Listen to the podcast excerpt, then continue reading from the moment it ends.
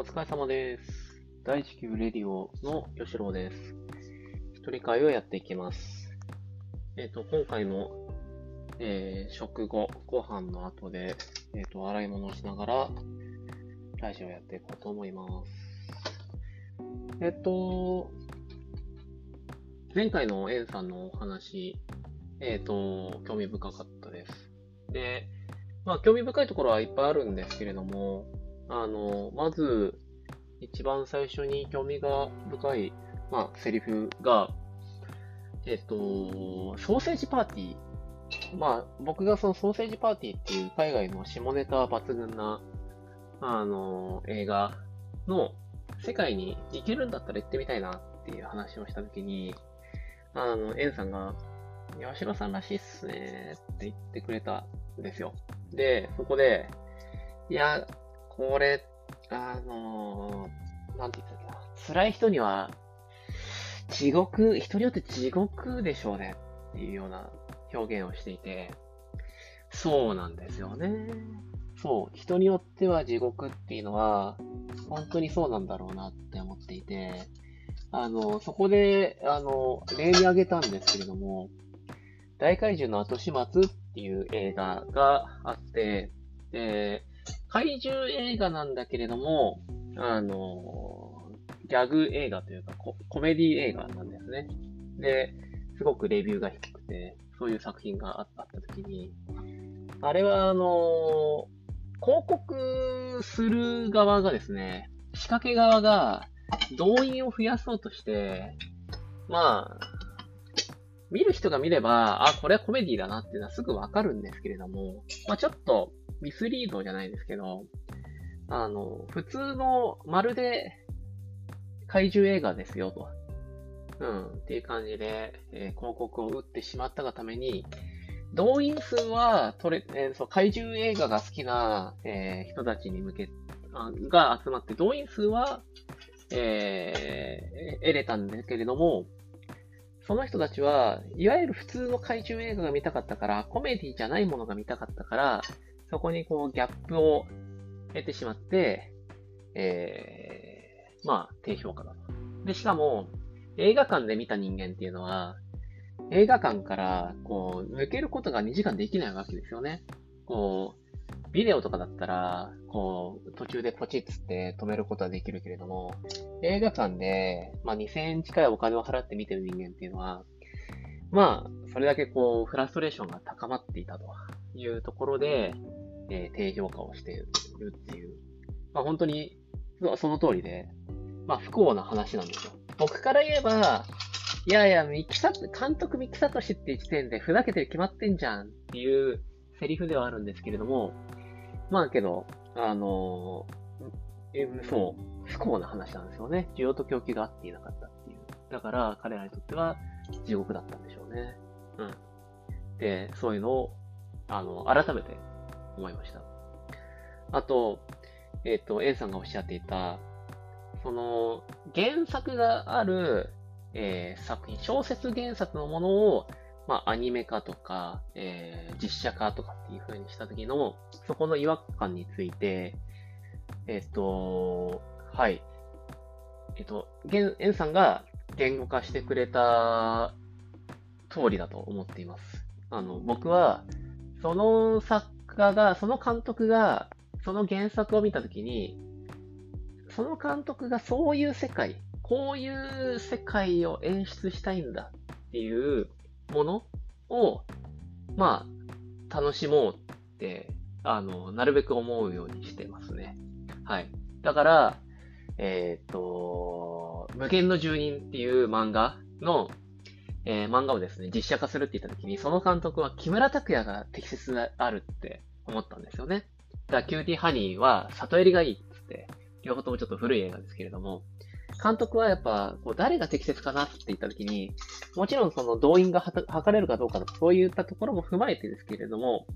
監督にはやっぱそういう世界が見えていた。で、その、そういう世界を、えー実写に落としたいとか、そういう、こう、ニーズ？欲求があって、まあやっているっていうことだから、まあ、なるほどなと。この監督には、この原作がこういうふうに見えているんだなって言ったところは、あの、楽しむし、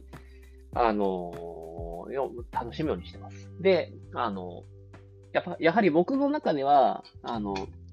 実写化をするって映画化にきちんとなった時に、あの、彼らは、えー、プロの映画監督なので、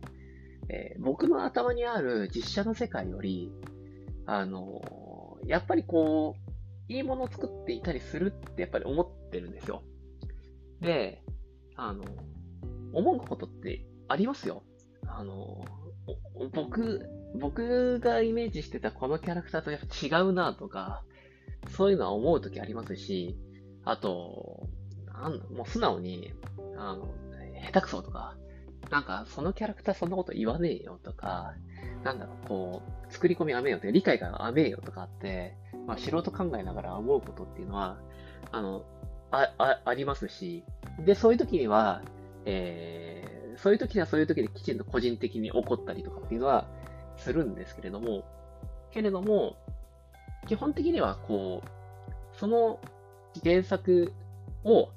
えー、その監督が、ああ、なるほど、そういう風に理解したのね、そういう風な世界であなたは見たのね、で、それを、そういう風な世界で演出したんだなっていったところを、えっ、ー、と、僕は、えっ、ー、と、結構楽しみたいなって思う思うようにしてます。はい。で、あの、ちょうど、この話も長くはしないんですけれども、えっ、ー、と、これが、あのあれです。思うものがあって、えっ、と、最近あの、あれ見ました。新仮面ライダー。あの、庵野秀明が監督している、えー、実写、新ウルトラマンに続く実写第2弾の新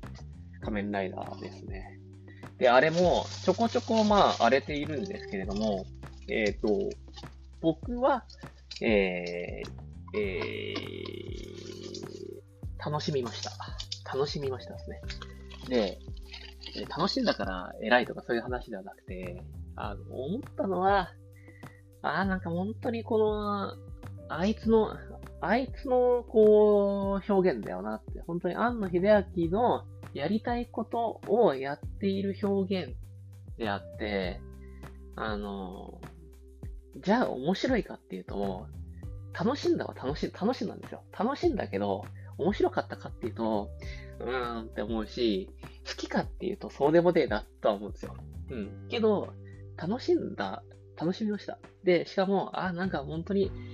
あの、庵野秀明っていうのは、本当にそういう表現がしたい人間なんだなって。庵野秀明っていう表現がもう僕はもう確立されたなって思っていて、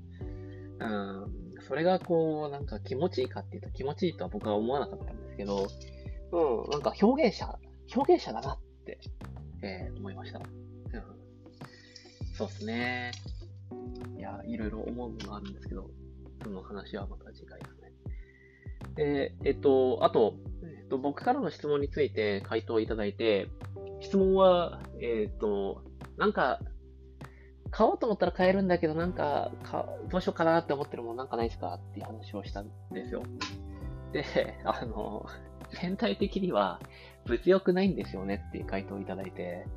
ああ、まあまあ、塩酸、塩酸、塩酸だなと思いましたね。物欲ないですね。そう、そう、なんだっけな。そう。あのー、けどその中でも、えっ、ー、と、ヘッドセットとか欲しいって言ってて、ああ、僕はそうだよな、ヘッドセット欲しいよな。オキュラスクエストが、あの、ちょっと前まで、あのー、2万、2万ぐらいで買えてた気がするんですけど、今、さらにちょっと、2万ぐらい高くなっちゃったよな、とか、買っときゃよかったな、けど、買ってもやっぱそんな遊ばねえんだよな、とか、そんなので思いましたし、あと、えっ、ー、と、あれでしたね。えっ、ー、と、結構、そう、10, 10万ぐらいで生活できるっていうのは、ああ、素晴らしいなって思いましたね。本棚が欲しいっていう話をされてた時に、あのー、そう、本棚の話もどっかでしたいですよね。本棚、えっと、そう、お子さんがいらっしゃって、お子さんが、あのー、こう、字を認識する、字が、あの、読めるようになる時ぐらいまでに、まあちょっと奥様と一緒にこう厳選した本棚を作りたいっていうお話されてて、えー、そう、人の本棚って面白いですよね。で、どうやったって、どうやったって思考性が出るものなんですよね。うん。で、えー、まあ問題提起はないですけれども、問題提起ではないです。絶対にどうしても偏りが出るものというか、思想っていうものが出るっていうものが僕は本棚だと思ってるんで、そんなもんだと思うんですけど、あのー、そう。で、僕も厳選してます。僕も本棚にあるものっていうのは基本的に僕が好きなものだし、僕の思想が入っているものだと思うんですけど、あの、なるべく、あのー、多様でありたいとは思うんですよね。なるべくこう、幅広い。それこそこう、えー、子供が見るっていう可能性があるならば、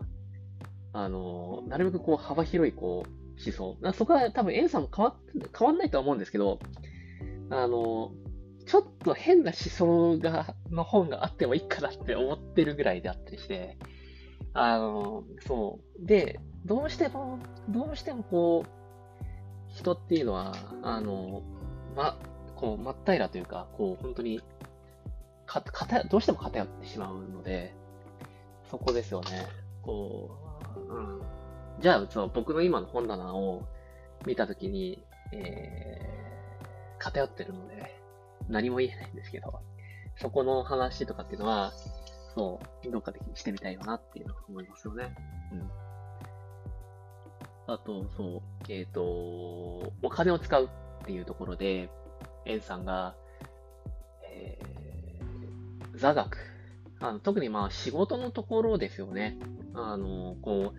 今カウンセラーの、えー、勉強されていて、で、その講座が終わった後に、じゃあそこで終わりかっていうと、やはりこの、その道っていうのはまだまだ先があって、学ぶものが多くて、そっちの方にお金を使いたいって、やっぱり思うものがあるって聞いてて、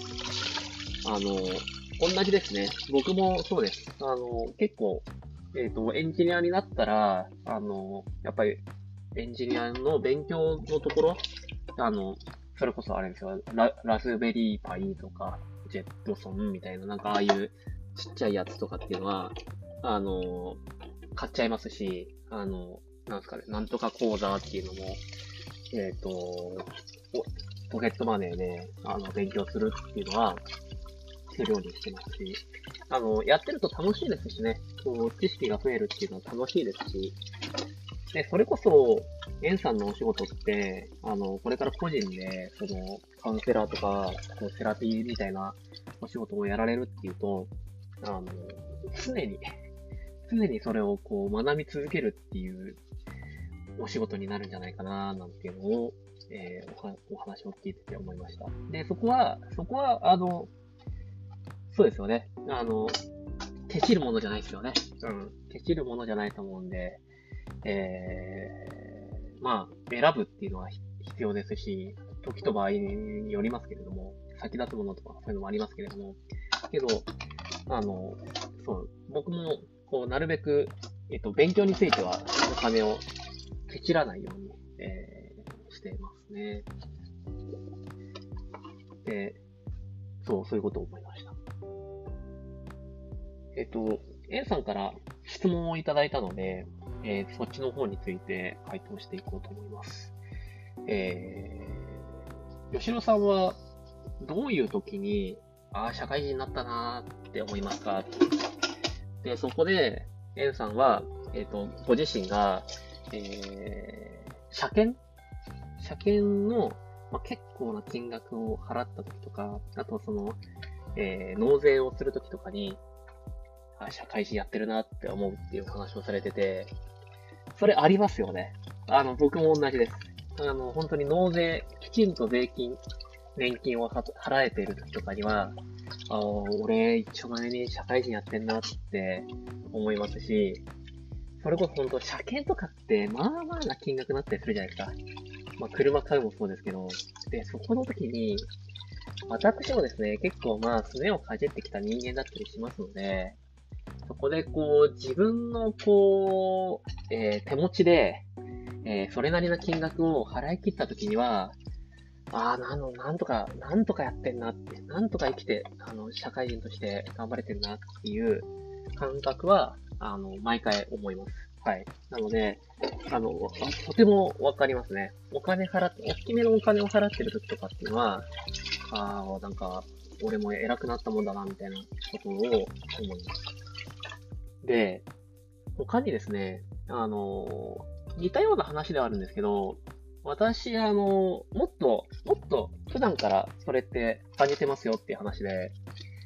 僕ってあの、結構、せこいじゃないですけど、あの、結構ケケチな性分でありまして、缶ジュースとかって、あの、買ったことなかったんですよ。えー、まあ中学とか。だから、あの、今、缶ジュース買うたびに実は思ってたりしますよ。ああ、なんか俺缶ジュース買ってんなーなんて思いながらいつも缶ジュース買ってんですよ。で、この間も、あの、朝マック、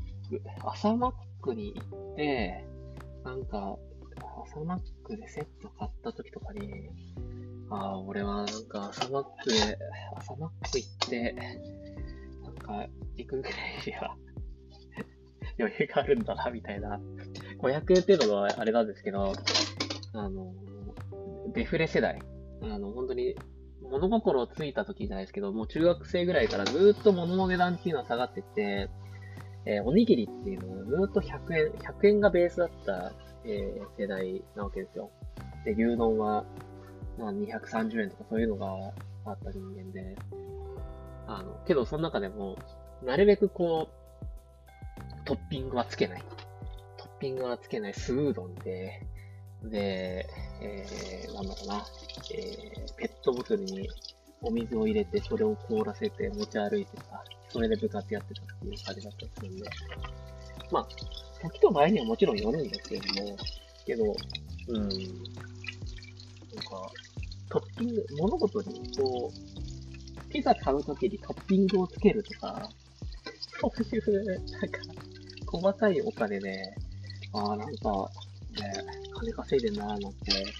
えー、実は思っていたりします。はい。あの、本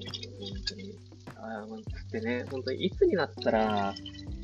いつになったら、こう、こんなこと言わ思わないで済むようになるのかななんていうのを思いながら生活してますよ。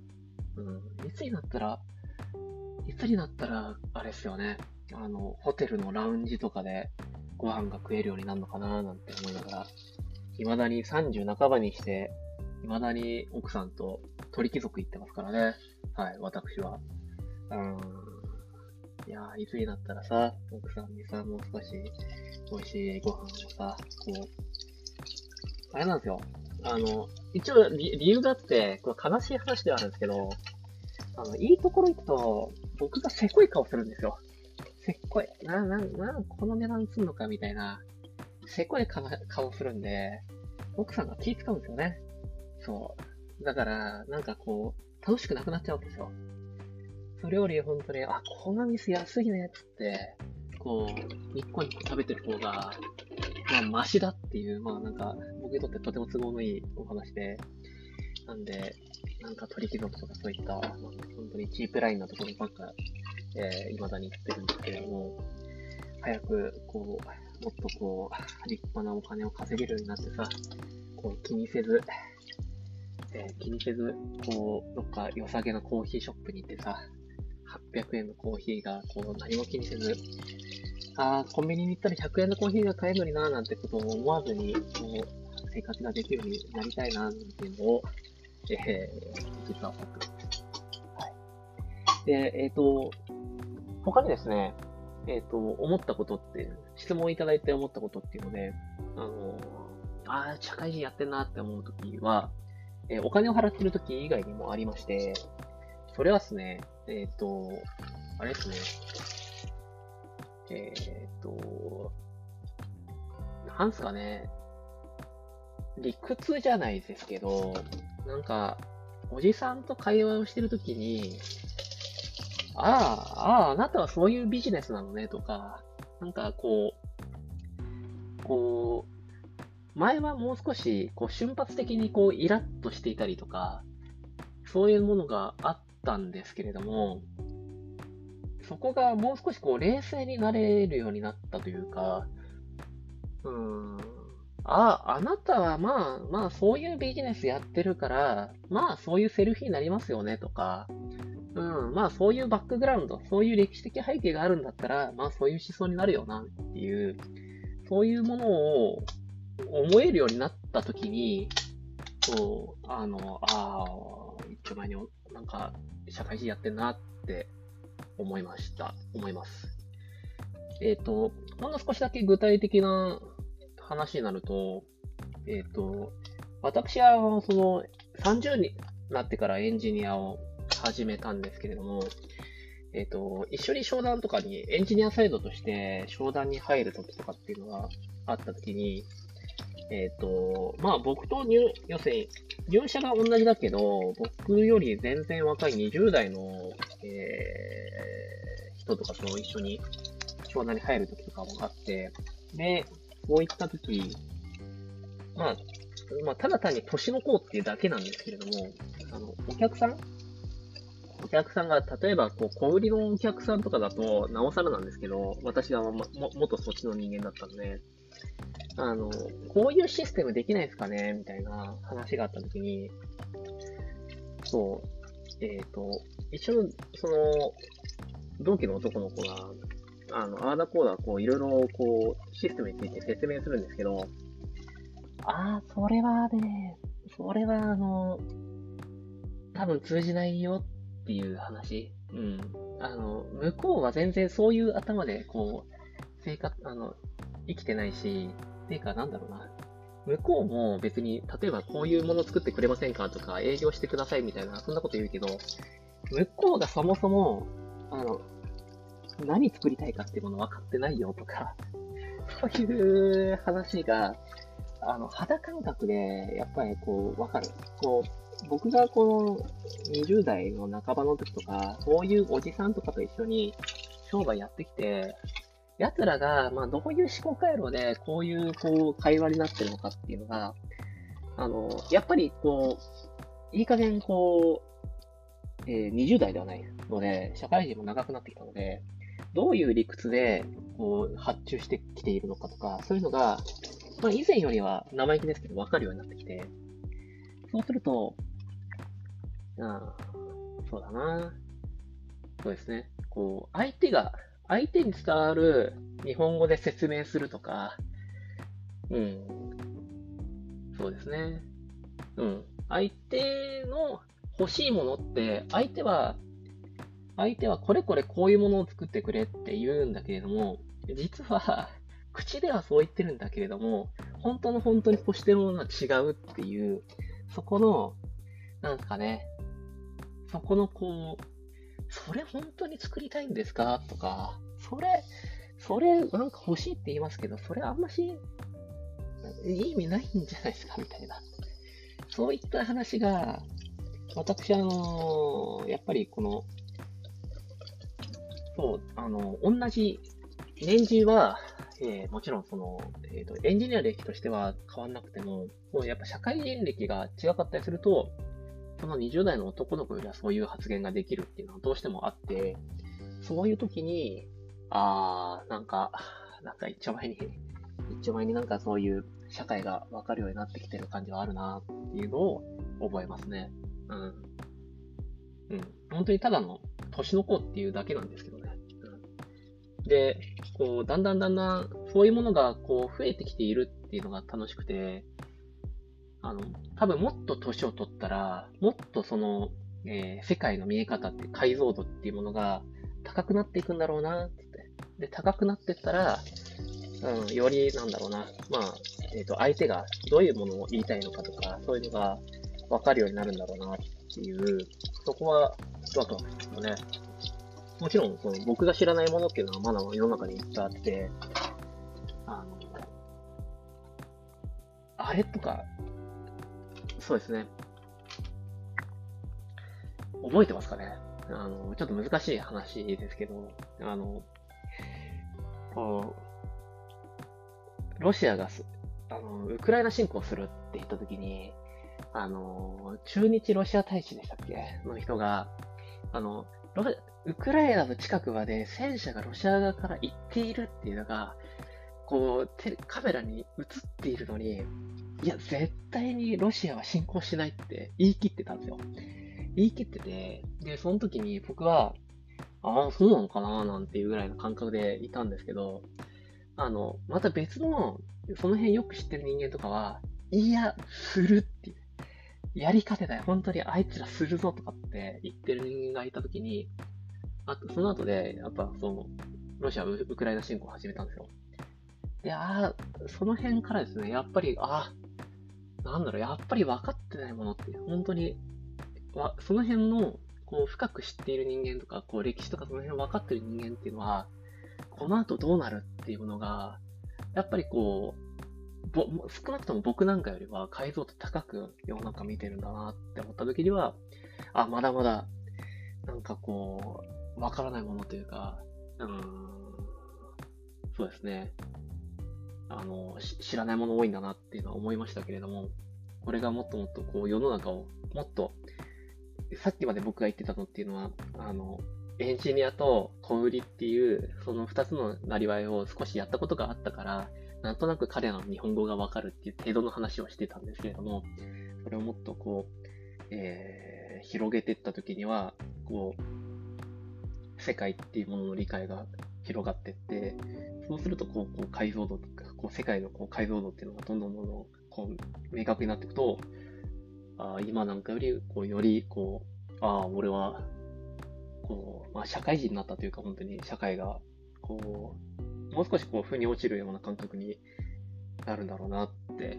えー、思いましたね。うん、思っていますね。うん。そんな、そんな回答です。いかがでしょうか？えっと、で、質問を、えっと、私の方からしてみようと思います。で、えっと、質問の内容はですね、えっと、エンさん、最近、嬉しかったことってないですか？みたいなお話を聞いてみたいですと。で、えっ、と、私は今からこう、ちょっと自慢話をするんですけれども、すごく嬉しかったお話がありまして、えっ、と、うちの奥さんがですね、えっ、ー、と、絵描きをやってるって話は何度かしているんですけれども、えー、この間まで、えっ、と、3月まで、いや、3月で、えっ、と、社会人になってから美大の通信を、え受講してたんですけれども、卒業をしたんですよ。で、え改めて、え本格的に画家としてこう活動を始めていくっていう時になってなってるんですね。で、えっ、と、まあ、ライスワークとしては、えっ、と、ライター、えー、こう、ウェブライターっていうお仕事をやってるんですけれども、定期的に作品を書いて、それを、まあ、公募展とかそういったものに出したり、あの、まあ、企画展とか、そういう、そういうのにいろいろ出しているんですけれどもですね、この度ですね、えー、2023年の、えー、アクトアート大賞っていう、えー、やつに、えーえー、最優秀賞ではないんですけれども、えー、優秀賞で賞をいただきまして、えっと、それが、まあ、えっと、嬉しかったっていう話は今からするんですよ。はい。で、えっと、とっても嬉しいんですよ。私はとても嬉しくて、あの、撮ったのはもちろん彼女だし、彼女のが作品が表あの認められたっていう、一つ、一箇所で認められたっていう話ではあるんですけれども、今、彼女は、その、えっと、アクトアート大賞展っていうので、まあ、優秀賞つって賞を取りましたし、この間僕がこう車でこう絵をえ富山で運んでったってやつ。も、えっとですね、えっと、アートハウス小矢部っていう、その、小矢部市、え富山県の小矢部市の、えー、展示に、えっ、と、1ヶ月間こう展示されるっていうので、一応その、なんですかね、えっ、と、えっ、と、中にこう抽選に選ばれたって言ったところで、えいろんなこう立体作品とかがある中で、え彼女の平面作品が、え選ばれたんですよ。で、えっ、と、パンフレットとか見たら、もう、あーっつって、あの、え、えら、僕が言うのも変ですけど、あ、あ、この作、この作家さんたち、あ、この辺、こういう立体作品とかがある中で、えー、選ばれたんだ。へえー、って思ってたんですね。で、ですね、何が、この私が嬉しかったかっていうとですね、そのアクトアート大賞展っていう、その今回優秀賞って、あの、もらったやつで、あの、審査をした人たちからこの好評っていうのがあって、その中でですね、あの、まあ、今年の受賞者っていうものが、新しい表現をやっている人たちがいて、それが良かったっていうようなことが書かれていて、そこが嬉しかったんですよ。はい。っていうのがですね。えっ、ー、と、彼女は、もともと学校に入る前はですね、もう少し具象な、えっ、ー、と、絵を描いていて、えっ、ー、と、なんですかね、もう少しポップアートな絵を描いていたんですけれども、今回受賞したやつとかっていうのは、えー、抽象画を、えが、えー、選ばれました。で、最近は彼女は抽象画をメインで描いているんですよ。で、で、えー、抽象画がどうか、どうこうっていうのはなかなか僕からは、まあ、あの言えないんですけれども、なんですかね。えっ、ー、と、まずですね、えっ、ー、と、彼女と、その、が彼女が学校に入っていろいろ作品を描いていく中で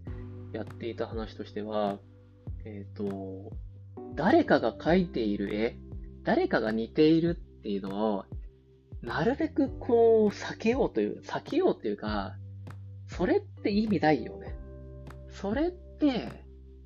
似てる絵を描く必要ってあるのかみたいな話を、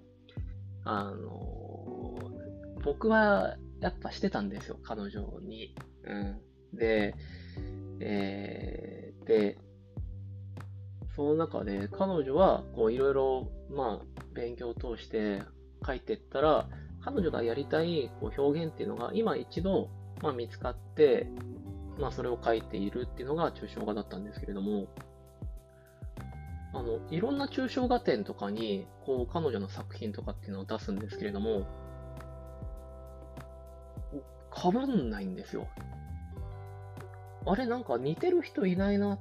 てずっと思っていて、で、もちろん最初の方出してっても、なかなかかすんなくて、で、あ、やっぱり最近はこういう絵がなんか、あの、流行ってんのかなって、やっぱこういう絵の方が撮られるんだなっ、つって、ああ、じゃあ、そう、この公募展は、なんか、こういう、もう少しこう、なんだろう、細密な絵が、なんか通りそうだから、ここの公募展はやめようよとか、ここはなんか、抽象画は通るんだけど、けどなんか、彼女っぽい絵じゃないから、あの、やめとこうかみたいな、なんかそういった、まあ戦術的な話も、まあありながら、けどやっぱずっとそこに気にしていたのは、えー、彼女が今描いている絵と似た作品、なんかちょ雰囲気が似た作品とかってないよなっていうのはずっと意識してたんです。えー、僕も彼女も。はい。で、そう、で、ずっと、こう、寄せない方がいいってずっと話をしてたんですよ。で、そうですね、僕はずっとあの、誰かと似たような作品、今っぽい作品とかって、そういう、ややっぱりこういうの選ばれるんだなーなんていうのは思いつつも、いやけど、そう、なん、いや、それって、それってどうなのよって思って、僕は言ってたんですけど、やっぱ僕は本人じゃないので、まあ言うはこう気楽じゃないですか。で、その中で彼女はまあ、まあそうだよねじゃないですけれども、こう、みんなとなかなかこう、そう、えー、被らない絵を結果書いていたときに、けど、ずっとこう、選ばれなかったんで、ちょこちょこ出してでも選ばれなかったんで、どうどうしたかなと思ったら、今回選ばれて、で、その中で、その公表の中で、新しい表現をしている人に思えたっていう、そういう評価をもらったときに、こ、こっちのこう意図した、こう、ところと、が評価した、されたっていうのが本当に嬉しくて、あの、そう、みんなと違う絵を描き続けるっていうのはすごく、あの、僕が、僕が、僕もなんか不安だったんですよね。こんな、こんなこと言っていい、作家にこんなことを、作家に近い人間がこんなこと言っていいのだろうかなんて、やっぱちょっと思いながら思ってたんですけど、うん、だけど、そこで今一回評価されたっていうのが、しかも結構早めに評価されたなって、それでも。もっと、うん、この先もわかんないですし、今回ここでちょっと優秀賞っていうのをいただいた後で、ここから10年ぐらいくすぶるのかもわかんないですけど、それでも一度一回評価されたっていうのは、わあ、嬉しいなって。うん、みんなと違う絵を描くって、やっぱりちょっと不安になるよな。今やっぱり細密画が人気なんだよな。細密画が人気なんだけど、抽象画を描き続けるとか、不安だっただろうななんて思って、僕はちょっと最近、あそういうことがあったから嬉しかったんですね。うん。で、えっと、あ、さ、あの、そうですね、今更ですけど、作家、うちの奥さん、片山かほって言います。片山かほっていう名前で、あの、作家を活動しているんですけれども、えー、なんすかね、えー、なんか、抽象画で、なんですけど、で、僕は全然抽象画なんて、あの、これ前あんまし見てこなかったですけど、抽象画なんてさ、似るもんじゃないですか。だって僕そう思ってるんですよ。抽象画なんてこうピチャってやったらいいんでしょみたいな、そんな感じで、いたんですけれども、なんか彼女の描く絵は確かに、確かに被んないんですよ。あ、確かに今最近、あのーそういう抽象画展とかって行った時に、あ、見ない線だなとか、見ない色使いだなって思って、そんなことってあるんだなって思いました。はい。抽象画なんてさ、どうやったって抽象画っていうのは似るでしょ。似るもんなんじゃないのかなって思ったら、なんか似てないんですよ。うん。だから、よくぞそんな抽象画で似ない絵を描くのなって偉いなって思って。どんどんやれ。もしかしたらこの絵は変わるかもわかんないですけど、うん。よくぞ、よくぞみんなと違うものを作った。うん。それで、よくぞ評価されたと思って、本当に誇らしくてですね。うん。今回ちょっと、ラジオに行ってみました。はい。で、えっ、と、質問にまあります。ね、これだけ僕、これ、今回は僕はちょっとこれを喋りたかったから、こう質問にしたんですけど、質問って形でしたんですけど、ケンさんなんかこう、最近こう、まあ本当に嬉しかったこととか、なんかこう言いたいことっていう、あれ、あれはちょっと嬉しかったですね、とか。お子さんの話とかでもいいですし、なんかないですかね。はい。えっ、ー、と、そういう切り口で、えー、聞いてみたいと思います。はい。今回に関しては、僕がこれをですね、ちょっと、こう、言いたかったんですよ。えらい、よくやった。よく、誰も書いて、そう、そう、みんなと違う。うん。同じ話しかなんないな。この間ですね、えっ、と、悲しい、そう、だから、これと一緒に言うと、あ、そういうことかっていうの分かってもらえるかなと思うのが、えー、どっかのアートイベント、ちっちゃいちょっとアートイベントに、のツイッターを見たときに、そこにですね、えー、バスキアっぽい絵を描いているお兄ちゃんがいたんですよ。で、すごくかっこよかったんですよ。すごくかっこよかったんですけど、僕はやっぱり悲しかったです。うん。だってバスキアなんだもん。えー？つって、あん、お兄ちゃん画家なんだろ？つって。なんか、確かにかっこいいよ。確かにかっこいいし、グッズとして売りやすいとか、それはあるかもしんないけどさ。なんか、まあ、わかりますよって。あなたが好きな、それは、その世界なんだね。けどやっぱちょっとバスキア似すぎてないっていうところは、うん、表現は自由なんですけど、僕はちょっと寂しかったかなっていうのがあって、で、そういう根底があったからこそ、うちの奥さんっていうのは僕にとってとても誇らしいですし、それが評価されたっていうのしか本当にこんな学校を卒業して早めに評価されるっていうのは、あー、すげえな。すごいな。すごいなって思いました。うちの奥さんすごいぞ。よくぞやったよ。大したもんだ。で、はい、思ってますっていう話ですね。すげえな。まあ、あの、つって、多分彼女の方はまだそんな、えっ、ー、と、増長せずに、え若手アーティストとして、えー、コツコツやって、で、あの、で応募する、えー、公募、公募する、公募、あの応募する公募展っていうのの、このステージを、まあ、多分彼女のことだから、あの、ゆっくりゆっくりやっていくっていうことだと思いますので、よかったら、こう、名前を検索いただいて、片山かほっていう名前で検索いただいて、まあちょっと、あの、えー、よかったらこう追い続けていってもらえたら、あの、作家のパートナーとしては嬉しいかなと、はい、思ってます。はい、宣伝も込みでした。どれぐらいの人が見てくれてるか見てくれてるかわかんないですけど。はい。はい。エンさんには、えっ、ー、と、そんな、そんなちょっと嬉しかった話っていうのを聞いてみたいと思います。えー、今回は以上です。